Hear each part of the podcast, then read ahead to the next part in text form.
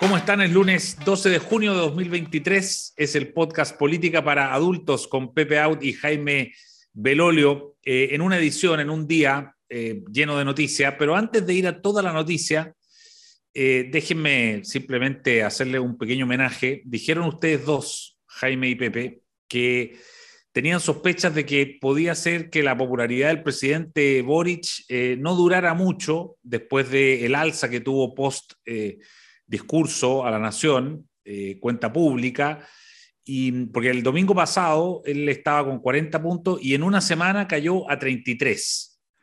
Pepe, ¿por qué cayó tan bruscamente el presidente en su aprobación? Bueno, primero porque la academia mide la fiebre ¿ah? y, por lo tanto la fiebre del momento. Eh, lo que es propio de las encuestas telefónicas y que se dejan influir muchísimo por el momento. Y el momento era el momento de una gran producción televisiva controlada desde la A a la Z por la moneda, eh, con cadena nacional después de dos cadenas nacionales en la práctica el mismo día, en fin, con un paquete de anuncios, con la posibilidad de alinear todos los logros, en fin, o sea, el, paraíso, y con un, con un comportamiento mediático de manejo de la escena eh, digno de elogio, ¿ah? haciendo, interactuando, en fin, el, señor Corales, digamos, ¿ah? y, preguntándole al, al, general de carabinero y el general de carabinero afirmativo presidente, en fin. ¿ah? No tenía otra igual. Eh, claro, todo eso, por supuesto, iba a redundar, lo, dijimos, eh, en un alza, eh, pero luego viene el cotidiano. Y el cotidiano de esta semana ha sido malo para el gobierno. ¿ah? Ha sido malo para el gobierno. A pesar de que el, el, gobierno extrañamente rechazó la mano que le tendía la Suprema y prefirió abalanzarse sobre Vivanco y presionar, además, vía amenaza de acusación constitucional incluida, eh, para que retrocediera.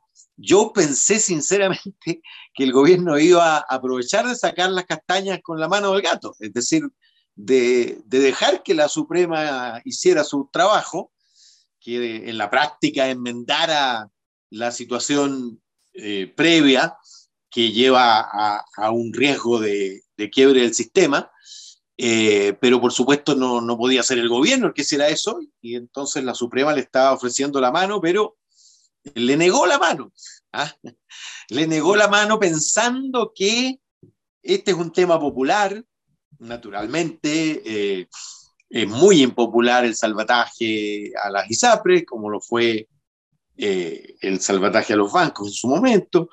Eh, es muy popular la idea de que hay una deuda y que esta debe ser pagada.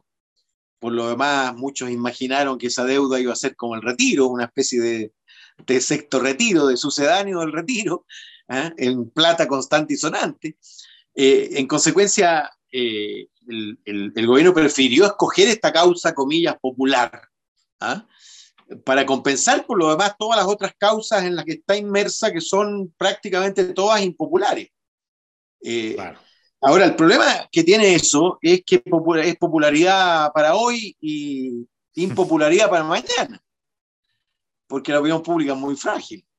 En el momento que pasemos de eh, hay que cobrarle lo que deben las ISAPRES a eh, no hay condiciones para atenderme en tiempo y forma, bueno, esa opinión pública eh, se va a volcar sobre el, que haya sido responsable. Yo todavía creo que esto finalmente va a terminar resolviéndose como terminan resolviéndose todas estas cosas, chuteando para adelante con una ley corta, eh, muy previsible, porque yo creo que frente al vértigo de la posibilidad de hacerse cargo de todos los afiliados a las ISAPRES y de todos aquellos de FONASA que se atienden en clínicas privadas, eh, que se agolparían eh, hacia el sistema público, sistema público que naturalmente lo hemos visto no está en perfectas condiciones para atenderlo. Pero yo creo que mm. tiene que ver la baja con estas cosas.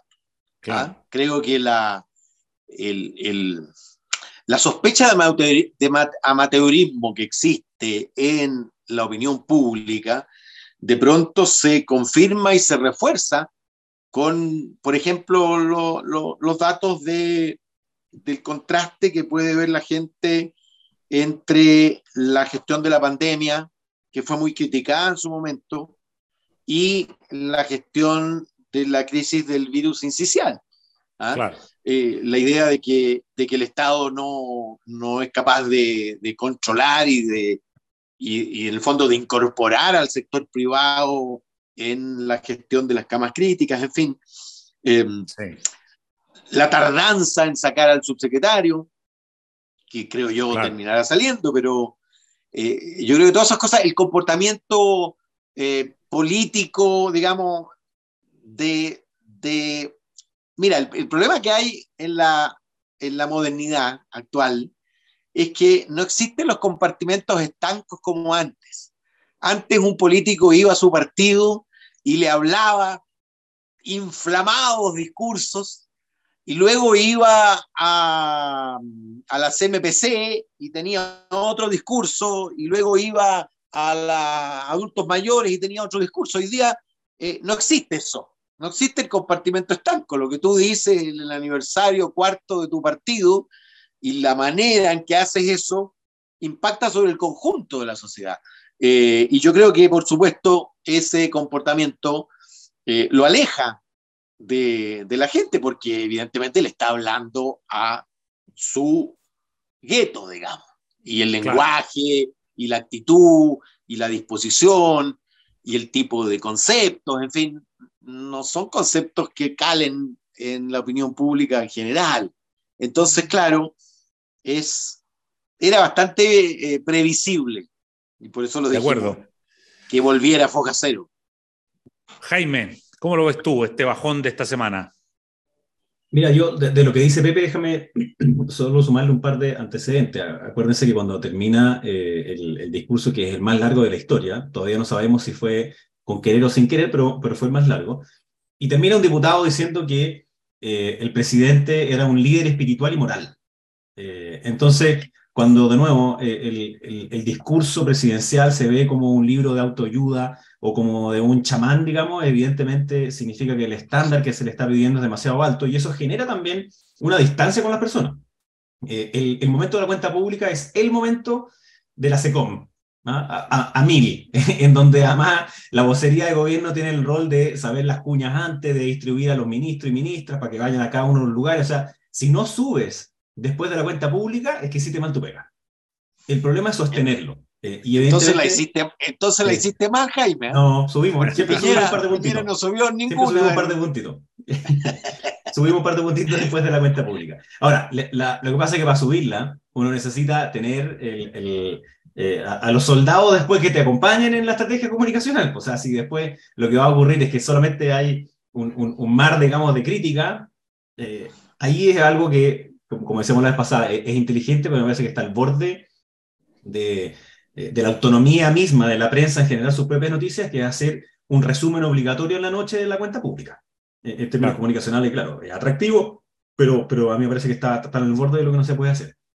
Pero, pero vamos a, a, la otra, que es que pasar de, la, de, de, de, esa espiritualidad y moralidad superior, digamos, y liderazgo, a la incapacidad absoluta, completa y total eh, de hacer gestión de camas, hacer gestión de salud pública, es decir, los mismos que nos trataron a nosotros de miserables, de criminales, que nos presentaron querellas penales, los mismos que gritaron y vociferaron sobre la importancia de la comunicación de riesgo, hoy día ellos mismos son incapaces de poder conseguir una cama. Y además fueron sorprendidos mintiendo. Porque el subsecretario Araos dice que, dice una cuestión increíble, dice que sí, que las derivaron a la clínica Las Condes y que inclusive habían pacientes allá. Y después la ministra dice que en, verdad no, porque la Contraloría dice que no podían mandar pacientes. Las dos cosas eran falsas. Ahora, eran confusiones involuntarias. Ok, eh, de, dejémoslo así. Pero eh, la verdad es que le pesa a los actuales, eh, no, no, a la ministra, pero sí al resto. Es decir, primero al subsecretario Cuadrado, luego al subsecretario Araos, que fueron profundamente críticos Pero más allá, mucho más allá que eso, no, no, no tengo para qué describirlo, hoy día les toca enfrentar el simple hecho, que no es sencillo, por cierto, el simple hecho de querer hacer una gestión de camas que no se hace sola, no se hace cuando uno firma el decreto, sino que se gestiona tocando puerta por puerta. Eso es lo que yo vi de los subsecretarios en la pandemia, que iban y hacían la pega textual uno a uno. Y, cuando no encontraban camas en un hospital o una clínica, iban físicamente a ver si qué, es, lo, que necesitaba. Es más difícil, además, hacer una cama eh, UCI pediátrica que una adulto, porque requiere más equipo y tiene que ser más especializado. Pero esto es algo que se sabía hace mucho rato. Si una de las ventajas, comillas, que tiene Chile con respecto a la influenza y por tanto de los virus respiratorios, es que esto primero ocurre en el hemisferio norte y después ocurre en el hemisferio sur. Y ya habían varios expertos diciéndote en enero, en marzo, de que este año iba a ser peor por la falta de anticuerpos en los años anteriores y qué sé yo. Entonces, a pesar de todo eso, hubo una desidia absoluta y total con respecto a la vacunación, y en eso era responsabilidad del ex subsecretario Cuadrado, y luego entonces de la gestión de camas. Eh, me parece que es una mala idea lo que ha hecho sí eh, el Partido Republicano de hacer una acusación constitucional. Por, varias razones. Eh, la primera es porque este es un tema que es absolutamente ciudadano y tiene que quedarse allí.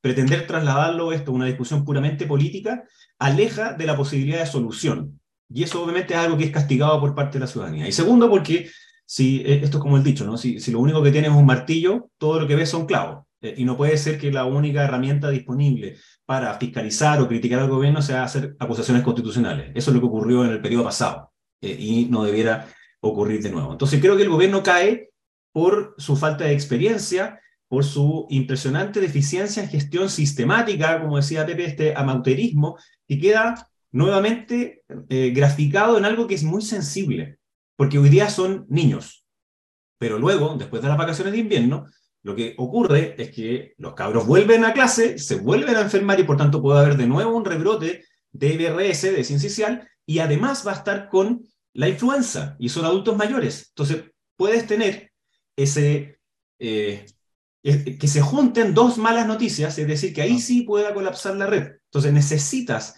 de generarlo y no se ve que hoy día eh, el gobierno quiera hacerlo. Y por último, el tema de las ISAPRE, eh, esto no es una comedia de equivocaciones, sino que es una tragedia de equivocaciones, en donde veo que por parte del gobierno ganó la tesis más bien ideológica de aprovechar la oportunidad de echarse las ISAPRE, y me parece muy sorprendente que el ministro de Justicia haya podido leer el fallo de eh, la Corte Suprema en tan pocos minutos, describirlo tan bien como si fuera el vocero de la Corte Suprema.